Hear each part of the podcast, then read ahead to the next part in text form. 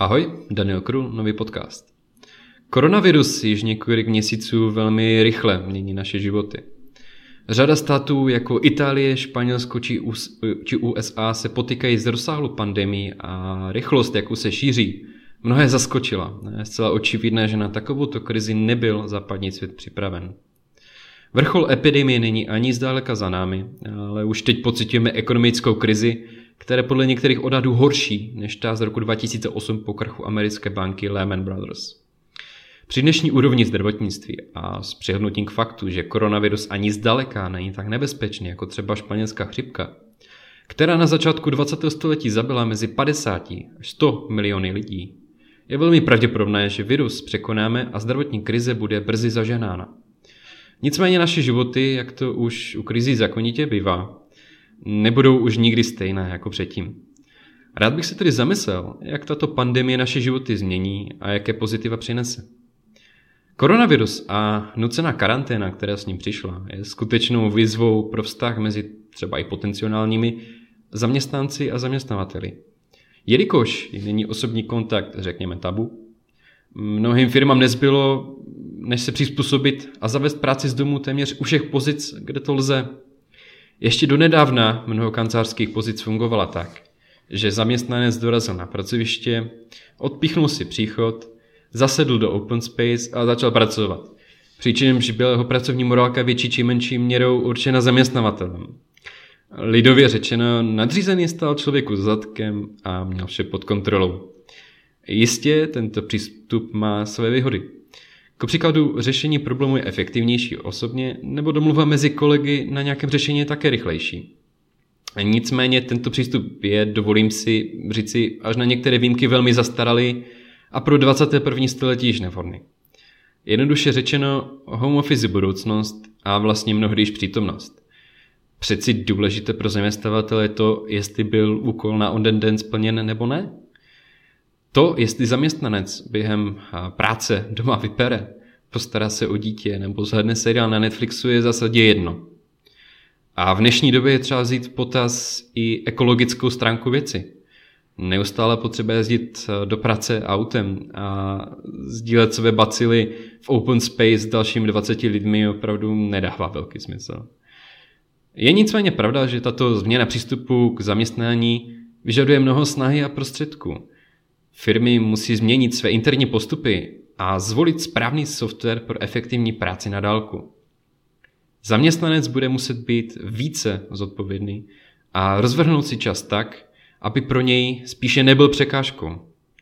Mluvím také z vlastní zkušenosti, kdy má první pracovní pozice byla na full remote a trvalo mi relativně dlouho, než jsem svou vůli vytrénoval na větší sebekontrolu.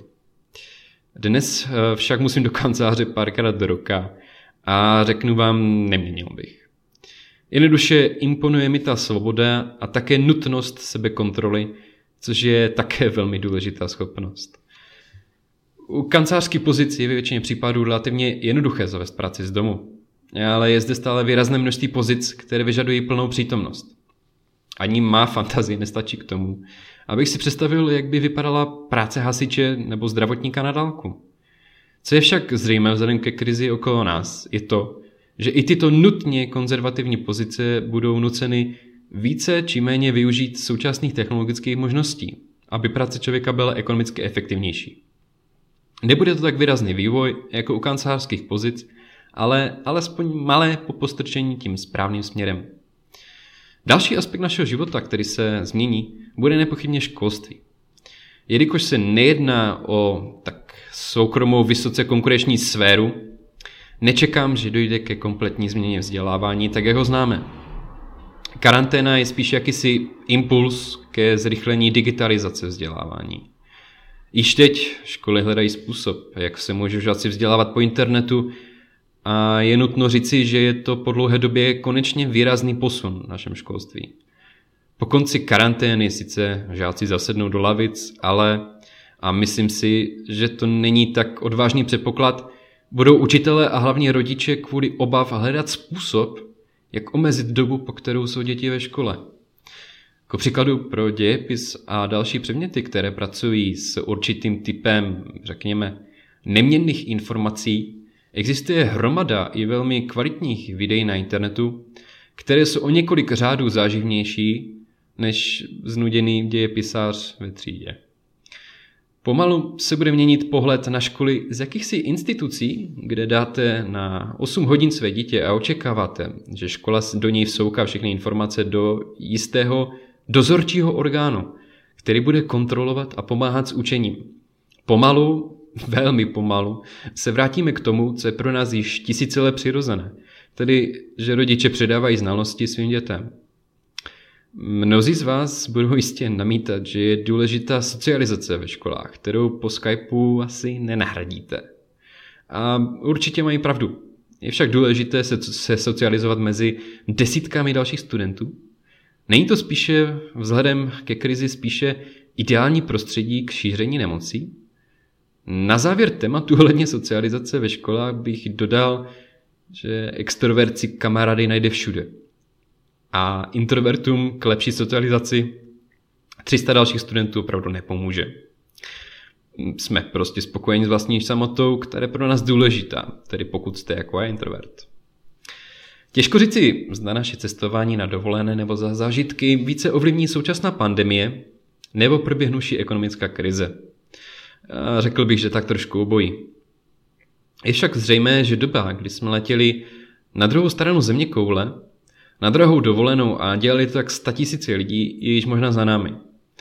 Onen strach z možného nakažení tu bude dlouho po koronaviru a naši ekonomickou krizi těžce zkušené peněženky nám to stejně nedovolí. Budeme tedy trávit více času na naší zemi a to je jedině dobře. Pozitivní na krizi je také to, že si člověk uvědomí, že spíše než trávit čas v luxusu, je důležitější ho trávit s těmi, co jsou pro nás jakkoliv důležití. Celý svět bude chudší. Já vím, chci mluvit o pozitivních dopadech a místo toho zmiňuji chudobu. Ale nenechte se zmílit, dostanu se k tomu. Každý z nás již nějak pocítil nebo brzy pocítí ekonomickou krizi, která již probíhá. Pro příklad, my jsme spustili e-shop z motylky celé dva dny před zavedením nouzového stavu. Je vám pak asi jasné, že objednávky spadly dolů o opravdu děsivé procento a jednoduše není mnoho lidí, kteří by si v krizi kdy nemohu ani do společnosti chtěli doplněk eh, koupit. Ze začátku už jsem to bral jako opravdu blbé načasování a obrovskou smůlu. Ale postupem času jsem si uvědomil, že je to zkouška. Úžasná příležitost, jak náš biznis změnit k lepšímu. Každá krize totiž naplno odhalí, jaké chyby jste udělali. Dostanete facku a tvrdou lekci. A je jen na vás, zda vás posudne dál, nebo se potopíte ke dnu. Každá krize krásně pročistí ekonomiku od zbytečných elementů a vede k ještě většímu růstu než před samotnou krizi. Ať je jasné, o čem hovořím. Ještě minulý rok jsem byl pracovně v Praze a chtěl jsem si dát snídaní.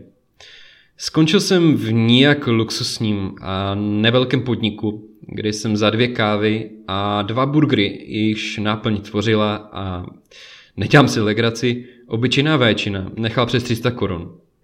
Upřímně to jídlo jsem si dal ze zvědavosti a taky proto, že jsem si to mohl bez problému dovolit. Tito podnikatelé a vlastně lidé obecně s obrovskou marží a zisky, využívající ekonomického růstu, teď z trhu kompletně vymizí nebo se jejich biznis zásadně změní. Z neuvěřitelného plitvání surovin a peněz v době ekonomického růstu jsme se díky krizi dostali k bodu, kdy je třeba být více efektivní a vážit si doslova každé koruny. Pojďme se podívat také do temných vod politiky místní i globální. Zlé časy dokáží vždy odhalit, co v člověku opravdu je, a u politiky to platí ještě více. Pokud sledujete dění, jak v Česku, tak v zahraničí, jistě vám neujde to, že někteří politici či organizace tuto situaci s koronavirem opravdu nezvládají. Pár příkladů. Trump jako americký prezident svými prohlášeními a kroky budí čím dál větší nespokojenost obyvatel. Dlouho podceňoval riziko pandemie a zlehčoval případné dopady třeba tím, že přirovnal koronavirus ke chřipce. Když k tomu přidáme i jasné dezinformace a lži, nelze se divit výrazné a možná i pro jeho případné další zvolení fatální ztrátě důvěry vlastních občanů. Světová zdravotnická organizace zase vydala prohlášení, že používání domácích roušek pro ochranu před koronavirem nemá smysl. Za pouhé dva dny otočila a začala tvrdit, že domácí roušky jsou víceméně dobrý nápad. Švédsko téměř koronavirus ignoruje, restaurace a obchody jsou otevřené a jsou zde jen minimální karanténní opatření. To, že je to obrovský hazard, zjistí až tehdy, jakmile u nich propukne italský nebo španělský scénář. Jestli alespoň trochu sledujete dění, určitě vám neuniklo, že právě podcenění situace vedlo k obrovskému prošvihu hlavně v těchto dvou státech. Krásným příkladem je také politika Číny, která jako obvykle ohledně koronavirové krize lže a uvádí nepravdivé informace. Samozřejmě nejsem tak naivní, abych si myslel, že třeba povede tato pandemie k pádu diktatury v Číně, na to je tato krize příliš malá, ale lidé si všímají, jak jejich zastupitelé v, politice krizi zvládají. A určitě se dočkáme mnoha politických otřesů. Samozřejmě všechny tyto informace jsou jednoduše dohledatelné. Udějte si tedy i vy svůj názor na kompetici lidí, kteří mají zodpovědnost popisu práce. Zamyslel jsem se jen nad některými pozitivy, které doprovází současnou situaci. Určitě mi napište svůj názor. Co si myslíte vy, že bude na našich životech lepší? Jak chcete zlepšit svůj biznis? To jsou otázky, které mě opravdu velmi zajímají. Na závěr bych chtěl moc poděkovat těm, co mají největší zasluhu a pomáhají nám překonat pandemii. Zdravotníci, lékaři, sestry a další. Nedovedu se ani představit, jak náročné to musí být a máte můj hluboký obdiv. Zůstaňte zdraví a snad se brzy znovu uslyšíme.